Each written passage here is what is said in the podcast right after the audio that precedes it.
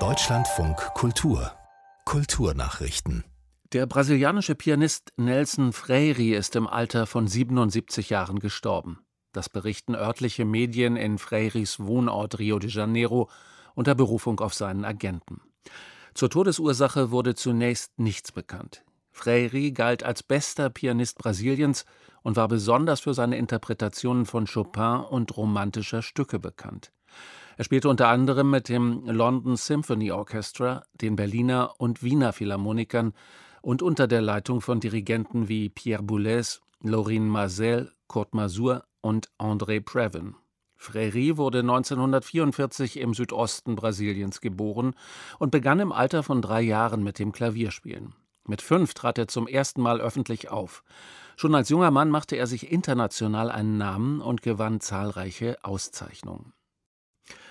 Sachsen-Anhalt gibt Kulturgüter an Guatemala und Mexiko zurück. Insgesamt 13 Objekte, Figuren, eine Vase, Teller sowie Teilstücke wurden nach Informationen des vormaligen Besitzers auf einem Grundstück in Klötze in der Altmark entdeckt, wie die Staatskanzlei in Magdeburg mitteilte.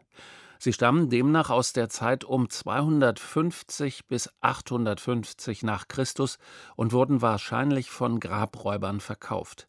Die Übergabe der Kulturgüter erfolgte an diesem Freitag in Berlin durch Sachsen-Anhalts CDU-Ministerpräsidenten Haselhoff an die Botschafter von Guatemala und Mexiko.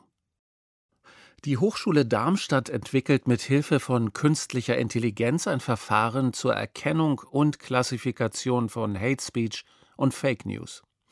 Wie die Uni mitteilte, wird das Projekt vom hessischen Innenministerium gefördert und trägt den Namen Detox. Das Programm soll toxische Inhalte aufspüren und ermitteln, wie stark verbreitet diese sind und ob sie gegen Gesetze verstoßen. Die Grundlage bilden 2500 deutschsprachige Twitter-Postings, die von der Meldestelle Hessen gegen Hetze vorklassifiziert zur Verfügung gestellt werden.